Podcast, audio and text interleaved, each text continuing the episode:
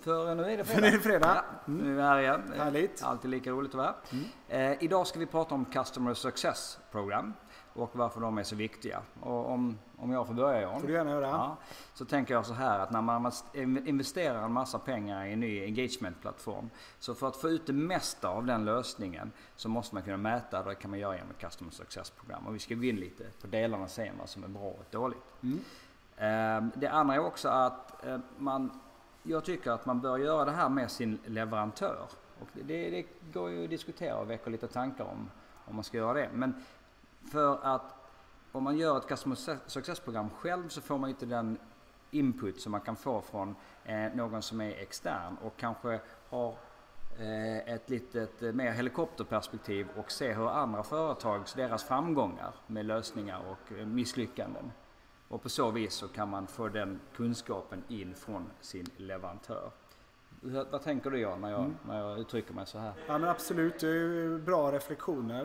Eh, det, här, det här spinner vidare lite grann på en tidigare spaning som vi hade som eh, handlade väldigt mycket om eh, upphandlingsprocessen. Mm. Och att eh, man redan där känner sin tänk, tänkbara leverantör eller partner på pulsen lite. Mm. Just kring hur kan de vara med och bidra till att utveckla våran verksamhet? Hur Mm. kan de vara med och hjälpa till så att vi verkligen får realisera nyttan av, av en, exempelvis då en plattformsinvestering.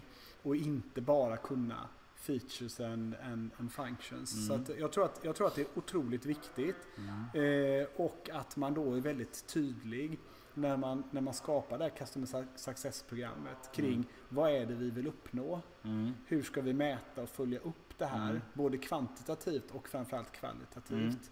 Vad är det operation och människorna som använder systemet? Vad ska de tycka och känna? Men också framförallt vad ska det här leda till i form av kundupplevelse, kundnytta och affärsvärde? Eh, och, och sen givetvis också då få input kring det du var inne på. Vad gör andra som har varit lyckosamt och framgångsrikt? Mm. Går det att applicera i eran bransch och går det att applicera på era kunder? Mm. Kan vi skruva till det lite grann och, och, och göra det anpassat till, till eran värld? Det, ja, det, det, det lå- låter som att eh, krav på leverantörerna att ha insikt i, i, i, i min, min verksamhet. Mm. Och det är, eh, jag förstår det finns många leverantörer som är väldigt bra på att sälja sina produkter och kan sina features ju. Men den lite högre skolan är att förstå verksamheten. Mm.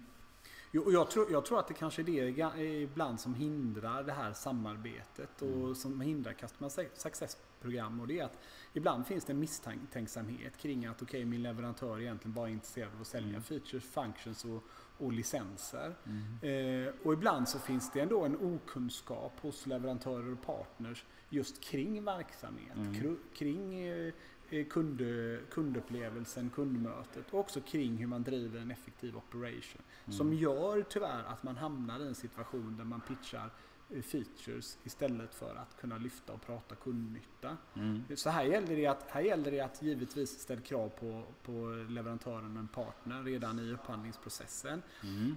Eh, Och sen utveckla det förtroendet då, genom Mm. att ha en viss transparens kring vad vill vi med vår verksamhet och vad ser vi för, för, för möjligheter och Mm. eventuella utmaningar, hinder idag. Och försöka samarbeta kring de här, de här Mm. frågorna. Mm. Du snuddade lite vid det innan vad man- ett uh, Customer Success-program eh, ska innehålla. Men är det några fler delar som du tycker, vilka tycker du är de viktigaste bitarna? Man, Ja, men en, tyd, en tydlig gemensam målbild ja. där vi är överens om vad är det vi vill uppnå, varför gör vi den här investeringen. Mm. Eh, och sen att man följer upp det tydligt då, både som jag sa kvantitativt och kvalitativt. Mm. Når vi målen? Varför når vi inte målen om vi nu inte gör det? Och hur jobbar vi vidare kring, Mm. kring det där? Och sen också att det finns någon form av, av ehm, eh, sharing ifrån leverantören kring Mm. vad andra har gjort och vad som har varit, varit lyckosamt. Mm. Eh, jag, tror, jag tror att det, det, eh, är, det är otroligt viktigt och jag tror att det kan leda till ett, ett långt och lyckosamt samarbete. Mm. Och det, med de orden kan väl också, det kan man också sammanfatta takeawayn från eh, det här avsnittet. Mm. Ja.